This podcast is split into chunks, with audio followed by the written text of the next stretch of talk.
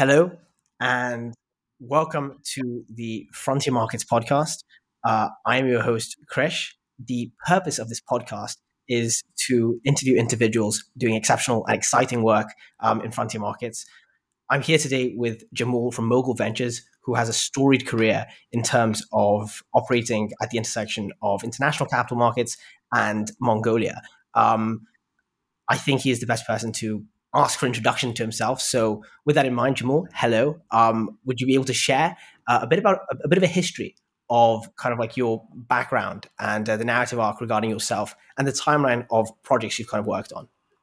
Uh, thank you very much, and thank you for those kind words.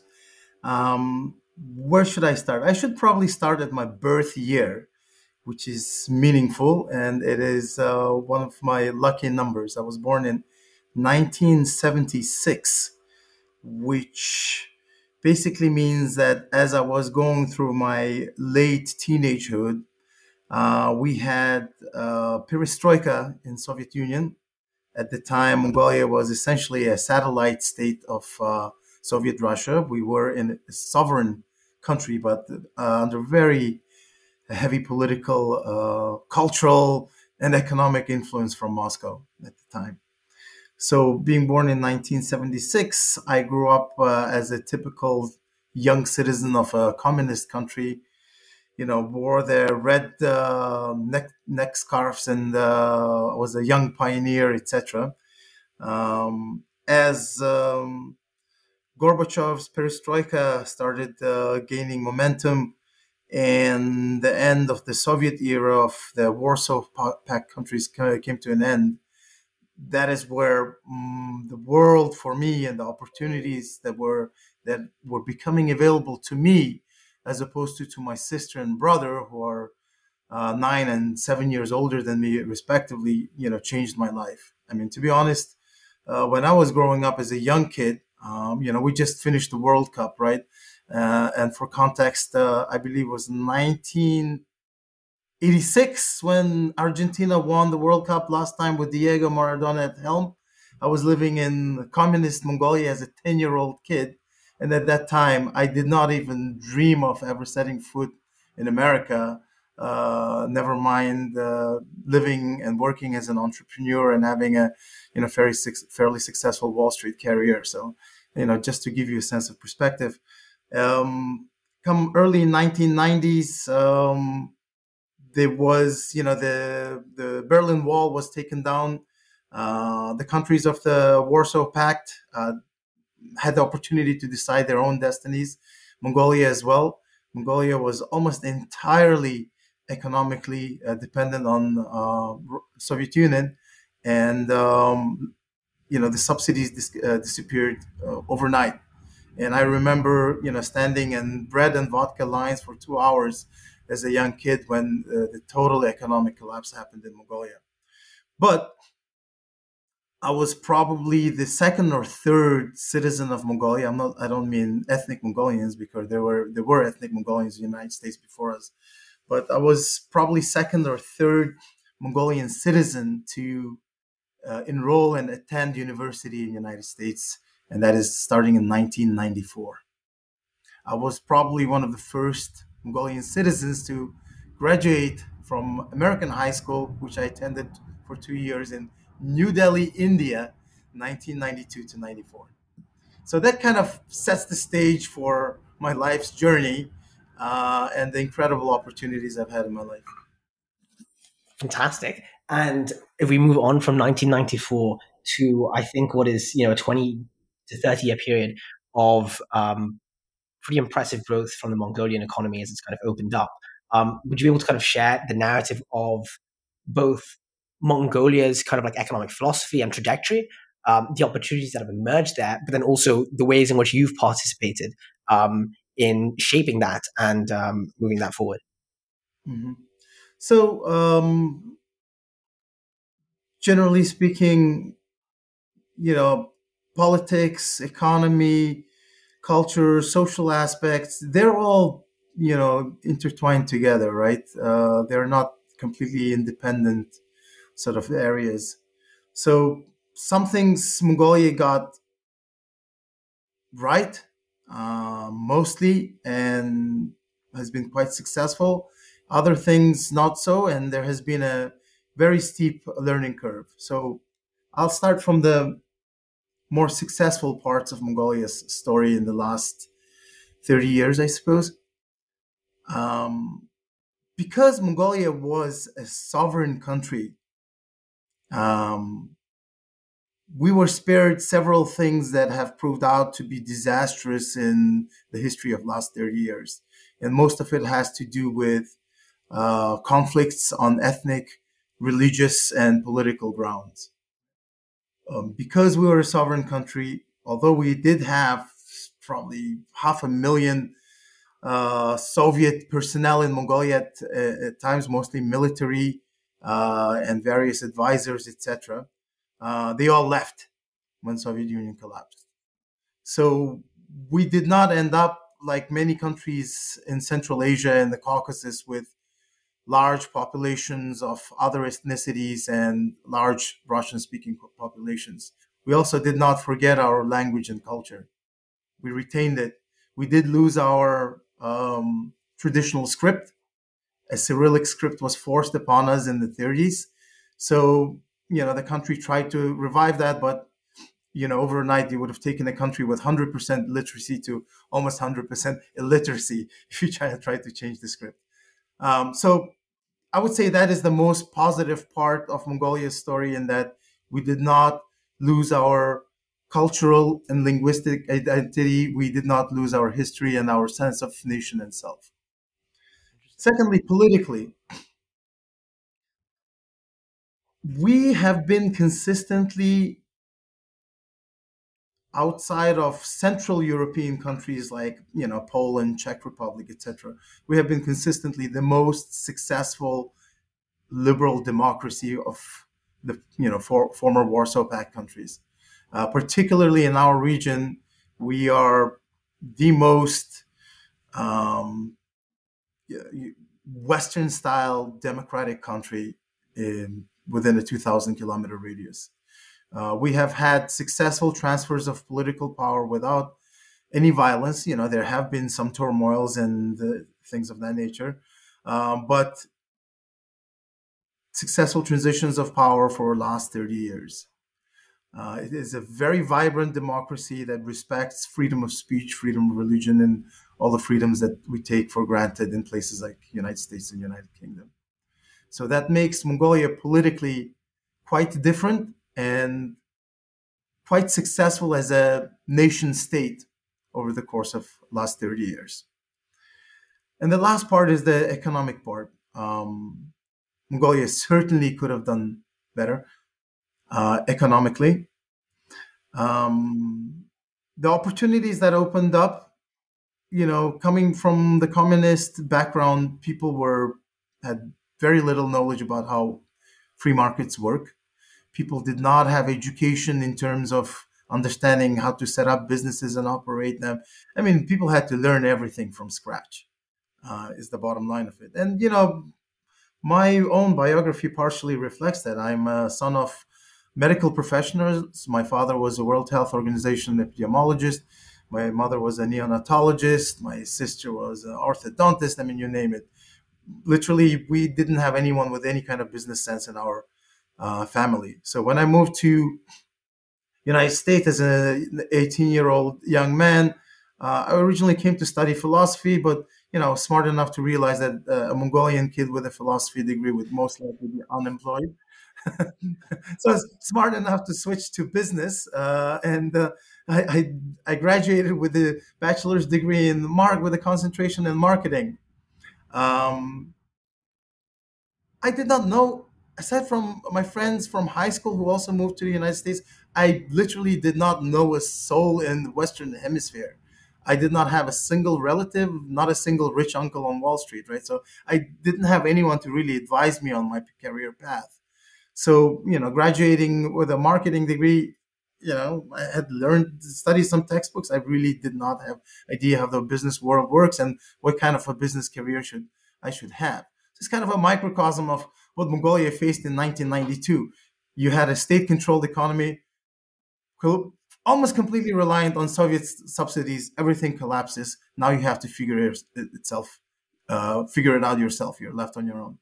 Um, so it took some time for for the country to kind of get get it organized. First, you had you know low level traders just uh, literally carrying things on their backs, bringing imports into Mongolia, so that at least the shelves weren't completely empty.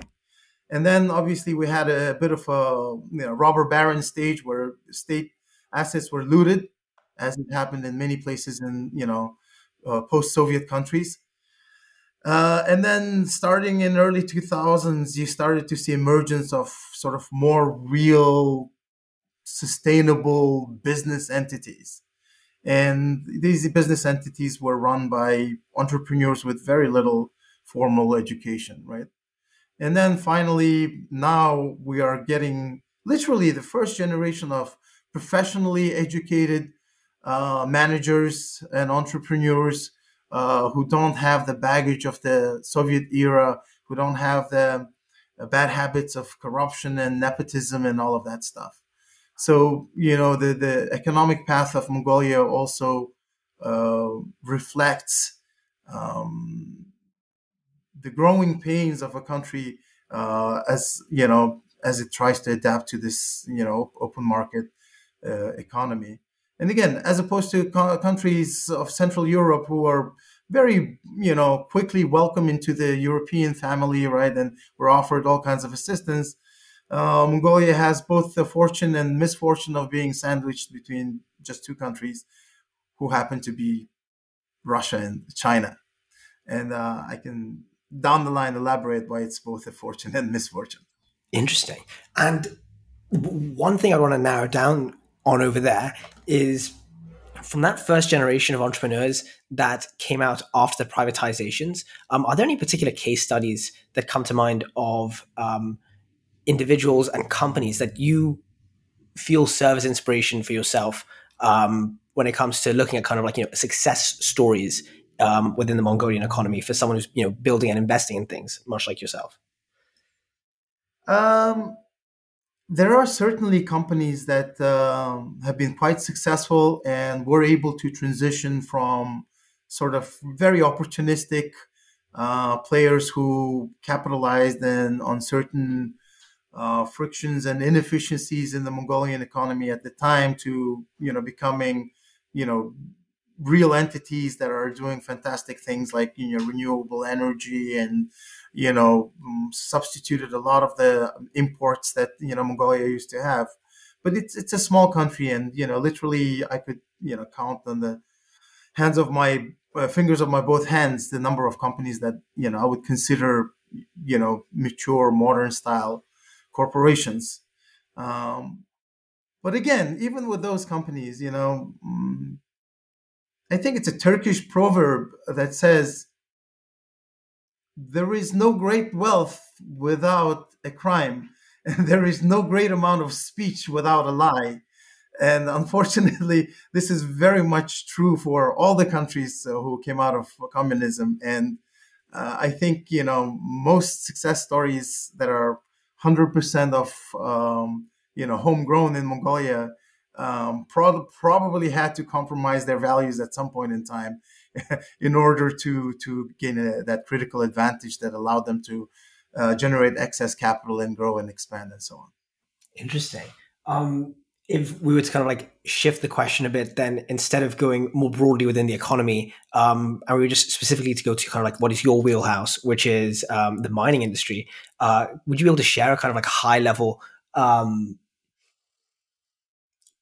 landscape or map of how mining works in Mongolia and what the kind of unique opportunities you believe exist within that sector are? Okay, so let's look at uh, sort of we can start way back kind of you know ancient history right so um, origins of mining in mongolia. Mining in mongolia has you know as all places in the world really you know has thousands of years of history. It's one of the earliest human activity including for the various nomadic tribes that inhabited mongolia. Now the difference between nomadic economies and uh, agricultural and uh, uh, urban based economies is that um, people measured their wealth and well-being a little they had a slightly different perspective on things. So things like gold and silver mining uh, you know the nomadic tribes that inhabited mongolia they only really mined when they needed something. They needed a new saddle or uh, the daughter was getting married off or something like that. Then they would go and mine the necessary amount of silver and gold to make the saddle to make the jewelry and then that was it. They wouldn't sit there and mine until all these resources were exhausted. So that just kind of gives you the, the, the traditional aspect of it, right? So um, because for thousands of years, philosophy was never extract as much as you can and as quickly as you can. You know that that is in the background of our history. More modern times, uh, there were you know various companies, including Russian, Chinese, American, you, you name it, uh, exploring Mongolia. You know over 100 years ago, 100, 150 years ago. So there was some exploration activity going on at the time. Um, you move into the Soviet times, um, most of the exploration in Mongolia was done jointly uh, by Soviet and Mongolian government initiatives and Soviet and Mongolian geological teams, etc. Um, all of our geologists, mine engineers, you name it, they were, I wouldn't, I guess all but most likely almost all of them were educated in the Soviet Union. So they were coming from the Soviet school of you know geology, etc. Um, Soviet Union, because Mongolia was not part of Soviet Union, they were not looking in Mongolia for minerals that they had in abundance on their territory. So exploration in Mongolia did not focus much, for example, on oil and gas, literally unexplored. Mongolia has huge potential for that, and you know it's a producing country at very low level now, but I believe there are a lot of opportunities for that. Uh, you know, Mongolia is known for huge deposits of coal, for example, right? And you know, oil is just you know ancient organic matter that's in liquid form as opposed to rock form, which which is coal, right? So they, they, they generally tend to associate. Um, they were looking for things of military significance like uranium, tin, tungsten, etc. They were also not looking particularly hard for gold. Uh, they were looking a little bit for copper, and obviously we have the Erdenet copper mine, which is you know one of the key assets of the country.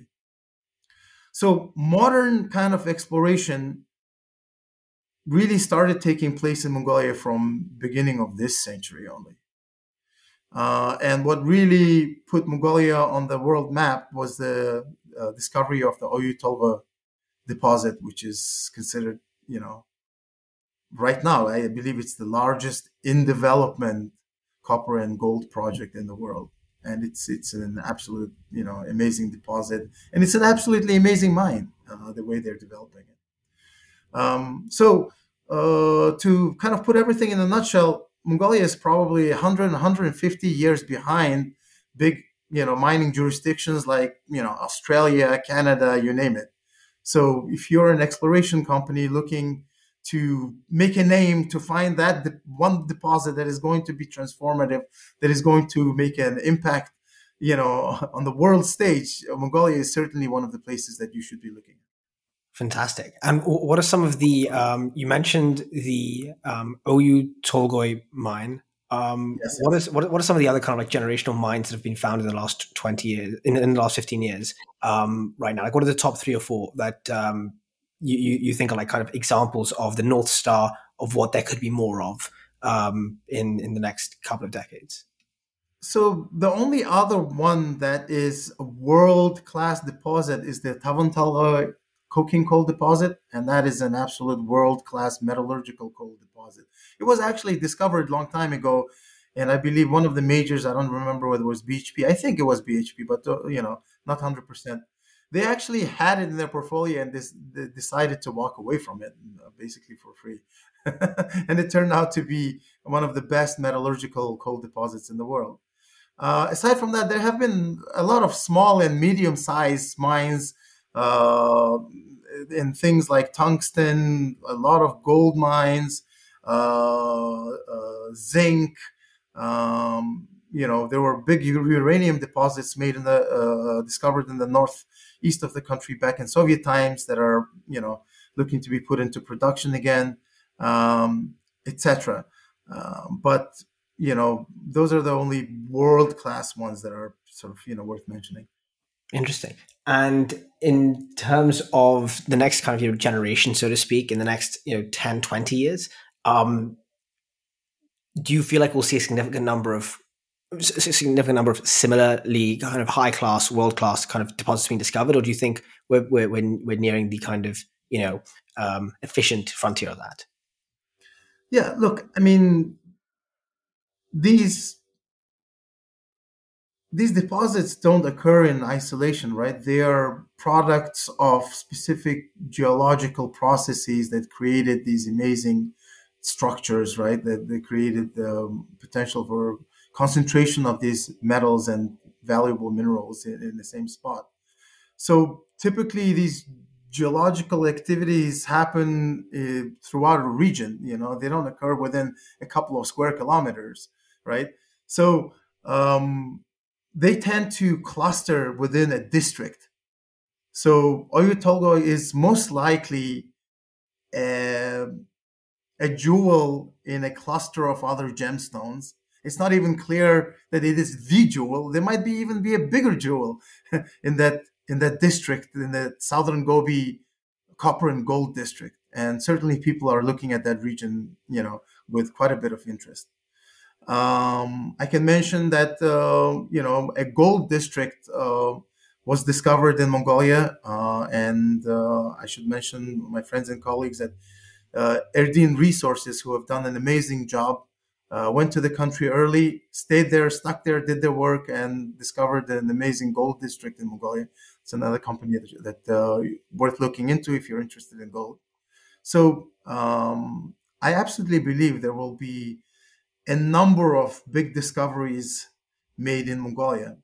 Now, the, the geological potential of the country is one thing, but also another thing is whether investors will put money into Mongolia to finance this exploration activity, right? Somebody has to go out and discover these deposits. And in that regard, I think perception of Mongolia as a country that is uh, maturing, that is go- heading in the right direction, um, will only improve. And the reason for that is, again, we don't have we don't have high probability of these catastrophic risks, right? We don't have big risks of ethnic or, or religious conflict. Uh, we don't really have risks of uh, being affected by war. Uh, we are to, you know, there are, to get to us, you'll have to go through Russia or, or China. so there is, you know, there are only two countries that could start a conflict with us. And though that we have very friendly relations with both of our neighbors, uh, and we don't have any border disputes with them. So Mongolia is unlikely to be affected by war, for example. Interesting. So, what, what does the early stage financing ecosystem look like um, for explorer slash junior mining projects in Mongolia right now? H- how does it work? Uh, so typically, uh, you have, you know, Australian uh, in majority of cases, or Canadian or European mining entrepreneurs coming into the country, either partnering up with locals who have um, exploration licenses or buying it out or applying anew for exploration licenses and then spending money on the ground uh, and trying to make discoveries or, or, working off old discoveries and trying to um, do the exploration work according to western standards and bring them uh, to a point where it can be financed further towards feasibility and development. Interesting. How many projects do you think exist right now in terms of explorer projects in uh, Mongolia? Like, how many active ones are there? Oh, you know, last I looked, there were you know over a thousand exploration licenses. So you know, I haven't looked at it um, in a while, but a lot. yeah. And are the main investors for this um, coming from Canada as well, or is it just the entrepreneurs are coming from Canada? Um, like, like where, where's the kind of capital? Is it is are there local funds that are dedicated towards um, the mining industry? Uh, who are the most active kind of funders in in this ecosystem? Yeah, so you have kind of various pools, right?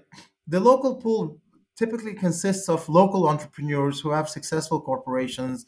Whether it's you know, I have a relative who has. a successful conglomerate. Uh, they operate one of the largest retail chains in the country.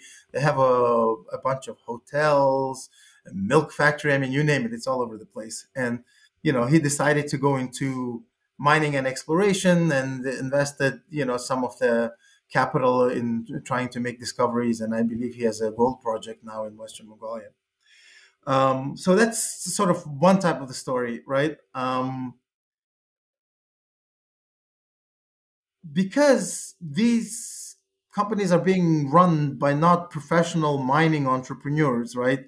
Oftentimes they don't follow sort of the the efficient steps of developing a project from you know greenfield to production, right? Um, a lot of times they are also facing a very volatile economy and their own financial conditions. So um, sometimes there are shortcuts in in how exploration and various steps of the process are conducted, right? So typically those projects are difficult to say just to take, for example, on uh, on on Canadian or Australian public markets because you know they need to be packaged properly, right? And the the, the components of the pa- packaging are, are not there.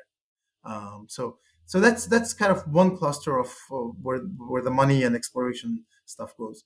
The, the other cluster are professional mining uh, entrepreneurs who have their own sort of uh, sources of uh, capital. You know, typically they have a couple of success stories in their bag, and they're able to you know call on to their uh, backers and raise you know anywhere from a couple of million to a couple of uh, you know 10 20 50 million dollars uh, to do these types of, of work. And um, they're the ones who are well financed uh, they know what they're doing. They can come in and scoop up an asset at a very reasonable price um, put a little bit of money in the ground uh, bring it to a stage where you can take it public in australia or canada and you can now you have a public company with a public currency and you can continue to finance it uh, considering that you know the project is successful you know you can bring it to um, production uh, and you can continue to grow your portfolio right and uh, there are a number of successful stories like that as well and uh, you know very early on when Oyu Tolgoi was di- discovered it was mostly canadian entrepreneurs coming in but at this point i think mongolia is, has more Australian entrepreneurs uh, operating than North American ones. Fantastic. And in terms of how you've gone about crafting your own financial strategy for financing and moving forward on the um, tin project, I'd love if you could kind of share a bit about some of the decisions you've made and um, ways in which you see that moving forward, please. Mm-hmm. So uh, there was a bit of luck involved. You know, when Mogul Ventures was formed uh, 10 years ago, uh, we were first working on a coal project. Uh, then the coal did not turn out to be of best quality. Um, so we started focusing on the metals uh, part. Uh, we were also looking to go public in Canada at the time. Uh, and it's, it's a fairly expensive endeavor. And also, it's quite expensive to maintain a public company. Now, when you have a downturn in the commodities market and prices of public uh, juniors absolutely collapse, then that becomes a liability. You have uh, running costs of operating a public company, uh, and you're worth almost zero, and you can't raise any money. And that's how a lot of our competitors ended up, you know, becoming insolvent. So uh, we got a bit of uh, luck in that we were not able to go public at the time, and we did not go public. So we stayed in private hands for you know for the last since since inception.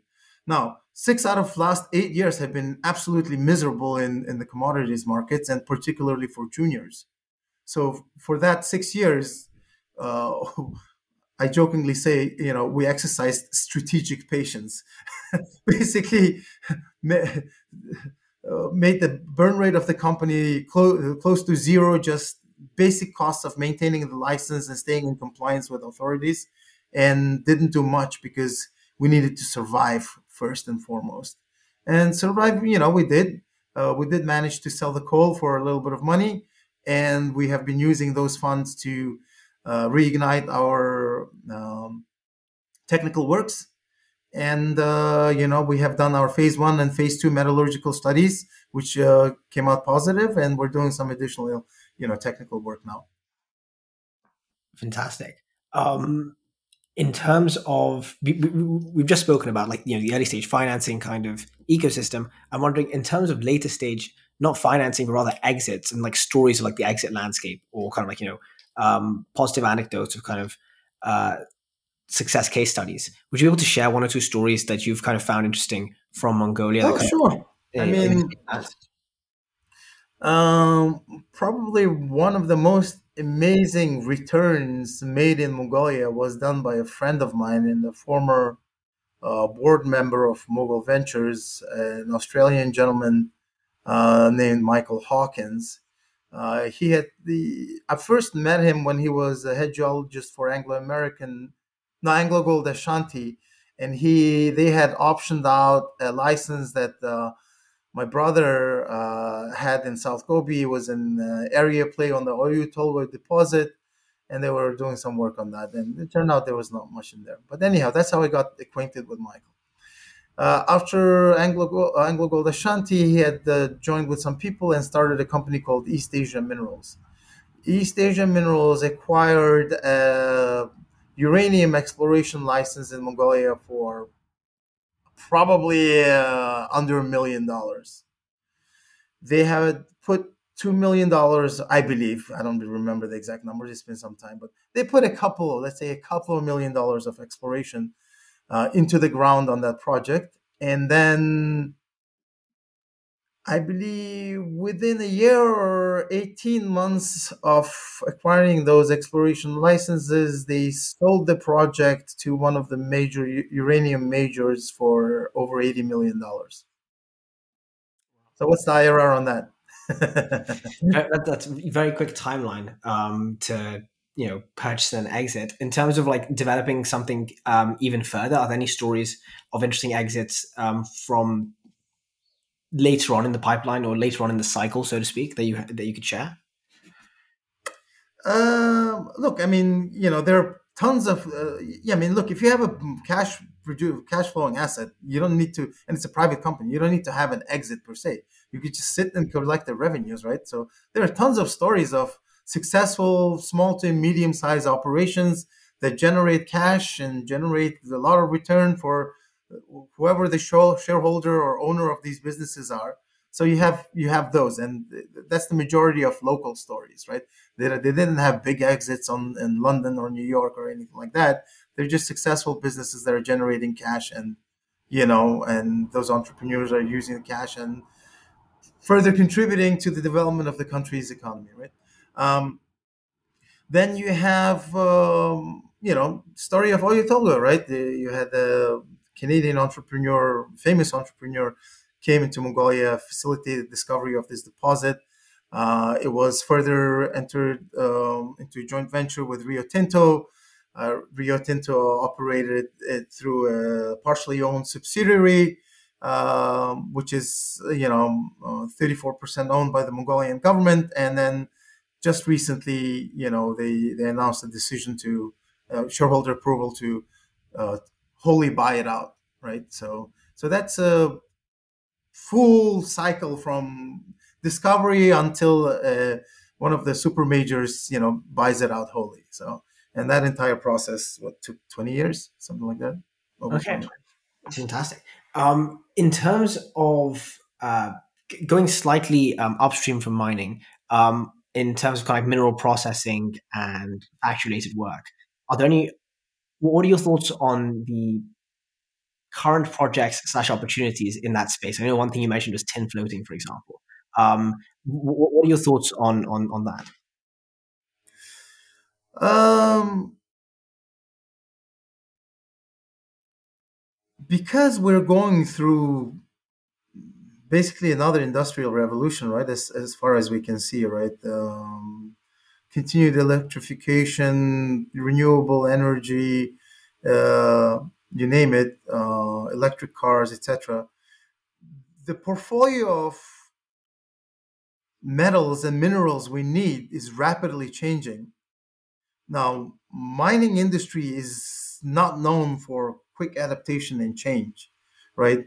Um, the statistics for exploration and mining are are not that great, to be honest. You know, it takes uh, on average uh, a minimum of 12 years to take a deposit and, and, make it into a mine, right? These are long, long lead cycle, you know, projects. So when you have a new technology and all of a sudden the world needs uh, mineral ABC, then you discover that that mineral ABC is produced only in four countries because those four countries had the easiest ore to process and had it in somewhat of an abundance and the market was not big enough for people for, to look for it anywhere else and figure out how to you know create those specific chemicals or metals from uh, raw materials that are more complex. But because now you can have sudden jumps in demand but supply takes over a decade to catch up with demand uh, you're going to start getting uh, having to become much more creative in terms of, of both uh, exploration, uh, mineralogy, processing, uh, you name it. Uh, also, you know, we have been driven into the lull that you know after World War II, the world is not going to experience huge geopolitical turmoils like war, etc. That's been thrown out of window as well, right? So now diversity of your supply becomes another concern, right? You may well have a deposit in some country, let's say Russia, that has the best source of a given stuff. But now what? You have no access to it, or you don't want access to it. So now different calculations should come into people's mind when looking at resources. It's not necessarily where is the highest grade, cheapest stuff, but also am I going to be able to take it out? You know, what political risks I'm ex- exposed to, whether my own government is going to prevent me from buying this stuff, whether my customers will revolt against me buying the inputs for stuff that goes inside my electronics, right? So you're you're having to look at um, your supply sources um, with much greater degree of complexity. Fantastic. Um, and in, in in lieu of that, then as we go on this, you know, energy transition journey over the next, say, decades to half century, um, what do you think some of the core constraints and bottlenecks are, for example, for, for Mongolia to be the kind of like one of the providers of first resource when it comes to uh, these things? What are some things that are kind of like slowing it down and getting in the way that, if unlocked, would kind of accelerate the pace um, uh, of unlocking that uh, in the future? You know, it's geography, really. You know, as they say, geography matters. Um, Mongolia is surrounded by Russia and China. Therefore, our access to third markets necessarily have to go through either of those countries. The closest seaport to Mongolia is Tianjin in China. And the, the Chinese government and the Chinese people were kind enough to um, gift Mongolia uh, uh, a chunk of their port in, in, Tianjin as sort of the Mongolian, um, you know, pier, if you will. So um, that is really the biggest constraint. Um, so what that creates is that for bulk commodities, right, uh, iron ore, I mean things that are heavy and cheap, China is our market. Russia has abundance of natural resources, so they're un- unlikely to be market for most of our products. But China, we have the largest consumer of bulk commodities in the world as our southern neighbor, so we are lucky in that regard but you know we also have one buyer so you know negotiating prices with one buyer is generally a harder proposition um, than usual but again luckily china is a centrally controlled economy and in the chinese decision making uh, with trade in mongolia it's not purely economic considerations and uh, we believe our southern neighbor does want to see Mongolia, um, you know, succeed and progress. We have friendly relations. So, you know, can we fetch the best prices in the world? No, but can we make money? Uh, and can we run a profit? We can, and we have a, a relatively reliable buyer uh, uh, for our bulk commodities. Uh, for commodities that are higher in value, such as you know tin, for example, right? It's twenty three thousand tons per ton. You could really ship it anywhere, and you don't need to ship a massive volume. So it becomes a little bit an easier story when dealing with material that is you know higher value per ton. Interesting. Do you think that there are emerging technologies related to logistics and transportation that may help unlock um, new pathways for Mongolia to sell its um, commodities? I'm, I'm asking like a fairly naive question here, but I'm wondering if, for example, there's a company called Zipline which works on uh, drone delivery to healthcare.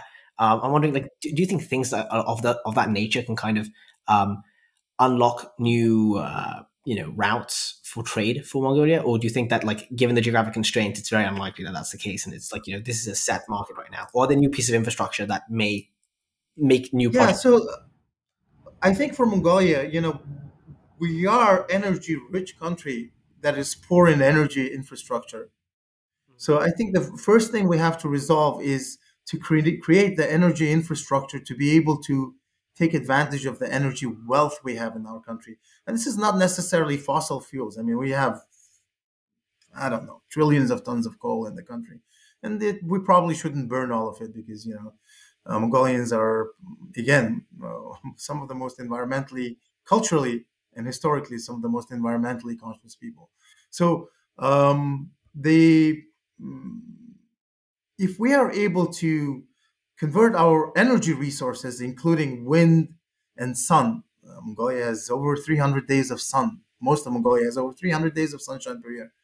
Um, and create that energy infrastructure, then we are able to process our raw materials into higher value added products. Uh, it is much better to export, you know, let's say copper cathode, you know, rather than copper con- concentrate, right? Um, Secondly, you have uh, uh, isolated incidents where you know you take certain raw materials and we have domestically grown technology that creates it into a you know essentially a finished product that there is a market for, right? And I'll give you an example of a Mongolian company called Basalt Wool. So they have a proprietary technology that takes the basalt rock and converts it into uh, heat insulation that is 100% organic, natural, not organic, 100, percent natural, uh, fire retardant, uh, non toxic, and it's made domestically and it's made from a domestic resource that is in, is in abundance and it's actually a better quality product. At least, I mean, I'm a no, no specialist, but it seems to be a better, qual, you know, quality product, certainly as compared to any other imported material that we see in the country. It's a little bit more expensive because it's, again, it's a higher quality natural product. Uh, it is uh, a little bit more expensive than the imported synthetic stuff, but it's made in Mongolia. Uh, it's non-toxic. Uh, it has all these wonderful properties. So here's an example that you know we even had you know domestic technologies that were able to convert our raw materials into an entirely new product that didn't exist in the market.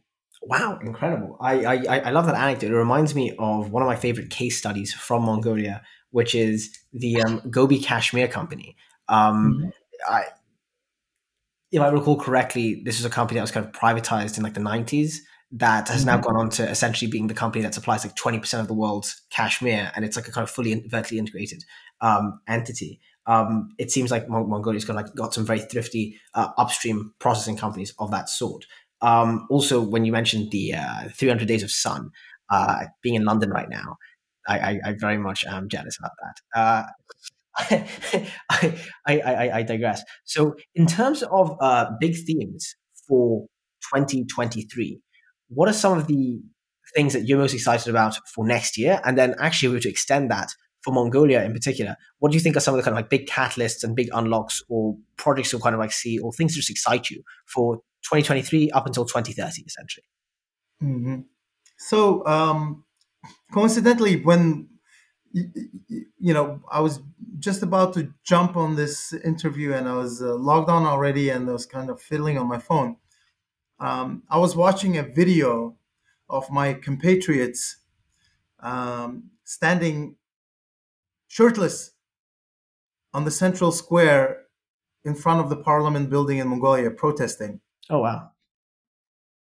Let's look at the temperature in Mongolia right now. I think it's minus 30 Celsius or something like that. It's a, that's a pretty much normal we- weather right now. So um, ah, it's minus 21. So we have my compatriots threatening to freeze themselves to death right now, protesting against corruption in the country. And they have been persisting in this prot- protest until they're satisfied that um, justice uh, has been done. So, this is what gives me uh, tremendous hope uh, for my country. Uh, it is a democratic country. Voices of the people are heard. There is nowhere to go. There is no crushing of this protest with brute force. It's not going to happen. And there will be changes. And, um, you know, I have big hopes for 2023 in that some of the structural reasons and some of the laws that need to be changed, some of the laws that need to be introduced to reduce corruption and even out the playing ground for all Mongolians um, will uh, will make progress. And uh, Mongolia is a country that you know because I partially live you know here in New York and back and forth with Mongolia in, uh, in New York. I see progress every time I go back, whether it's something as little as people stopped throwing garbage in the street, which was a common occurrence 10 years ago, but all of a sudden people just stopped doing it. As we as a country, as, as a society, culturally decided, okay, this is this is stupid. Let's stop doing this. So you know things from that on until to this fight with corruption. Every time there is progress in the country, so politically, socially, the country will keep on moving forward, and it's going to make the business and economic environment uh, less risky and more attractive, uh, both to you know domestic and international entrepreneurs. So you know, I of course it it, it does not um, volatility. You know, is the financial definition of risk, and right now we're going through volatile times, but you know you need to have struggle. You need to have volatility in order for there to be progress. And uh, i believe that there is going to be progress in the country in 2023 uh, globally you know the fact that china has uh, changed its policy on zero covid is going to have a hugely positive effect in the medium term right now obviously they're going through the pain of having so strongly suppressed the virus to opening it up. So obviously, you're going to have a period of uh, uh horrible headlines, but uh, it too shall pass, and China will be where UK and US are now in terms of the pandemic. You know, in a matter of you know couple of quarters probably, and then you know it, it will allow the Chinese economic engine to provide the global growth that you know we frankly we all need at the moment. Um, and then we have you know geopolitical conflict. You know you have Ukraine war, etc. You know, uh, I am hopeful that next year that this conflict will get resolved, and it should get res- get resolved justly, because otherwise it, it's not a res- resolution. It's just a pause. So, um, but you know, uh, I, I you have to be an optimist to be an entrepreneur, right? Uh, they say there was never a successful pessimist. So I'm probably always biased on the optimistic side, but I do feel like it's kind of the darkest before dawn type of a period that we're going through. I, I certainly resonate with that. Um, and I think it's a good segue to, I guess, some of the final questions here, which are somewhat more um, expansive as opposed to being centered around, um, you know, investment related kind of things. So the first question is, um, when was the last time that you personally felt um, on unbounded optimism as an individual? When Argentina won the World Cup. Oh, nice. Yeah. yeah. Very nice to you, France. Um, okay, second question is what is your one piece of advice for folks who are, for example, like myself in their early stage of their career and they're looking to, you know, just do interesting, impactful, and lucrative things um, in the future? What, what, what's one piece of advice you have for those people? I mean, one thing that I would mention that probably is not, you know, beaten and repeated is the concept of value. No one will assign more value to your work and to your project than you yourself. Everyone else will look at it from a perspective and apply some sort of a di- discount, some sort of a, you know, um, other perspective. So at the end of the day, as an entrepreneur or as a person who is pursuing whatever endeavor, whether it's social, creative, etc., you're the one who's creating value. So you're the one who's setting the value, the price of whatever you're you're creating. And I think you know keeping that in mind constantly uh, is is a helpful thing. I appreciate that. Is the idea here um, to have a kind of like you know certain level of confidence when it comes to asserting a investment thesis or a kind of you know value proposition that you're kind of pursuing that it? Is it more like being willing to back that or is, is there something else there? Yeah i think one thing is you know sort of the psychological component that you mentioned but also another thing is that you know generally most projects or assets they're very complex things at the end of the day right? They're a myriad of factors that go into establishing value. And the com- components that establish that value number one not all of them can be calculated including your own personal you know willingness to work and succeed etc right? none of that is entered into calculation. And number two um, some of them are not even conscious you know? If you that's why sometimes we say the, the gut feel the instinct right when you're pursuing a project and everybody's poo-pooing and telling you how it's going to fail but yet somehow you are the only person in the world who believes it's going to succeed maybe you're insane but also maybe you're the only person who possesses the other bits of information inside you that you're not even aware of that give you that confidence right? And sometimes you're not even aware of it until ex post until you have that success until you have time uh, when you can sit and reflect w- without having to bust, you know, your behind uh, 24 7. And, and in those days, usually you can hear successful entrepreneurs reflect on their early days and say, you know, now that I look back, you know, this was the real factor of my success, or this is where I got lucky, etc. So, you know, you, you, you need that kind of removal to understand why at a point in time you actually thought something was worth more than what everybody else told you. So okay fantastic. I um I'm going to try and keep that in mind. I I, my, I think my dad has a similar um, um, take on things. Um, so I guess that leads to the final question here, which is uh, regarding yourself and your kind of future endeavors.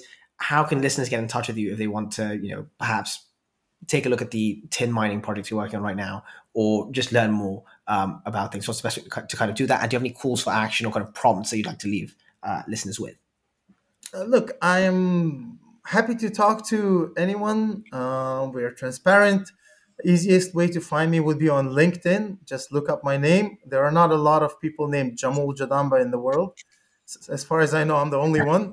So, so look me up on LinkedIn. Uh, send me an invite to connect, and uh, you know we can take it from there. Uh, we're a private company. We will be building a website, but it's not ready yet. So you know when that's ready, I'd be happy to provide that. Wonderful. Thank you so much for partaking in this interview, Jamul. Um, and I guess that is it. Thank you. Thank you very much, Chris. Have a good day.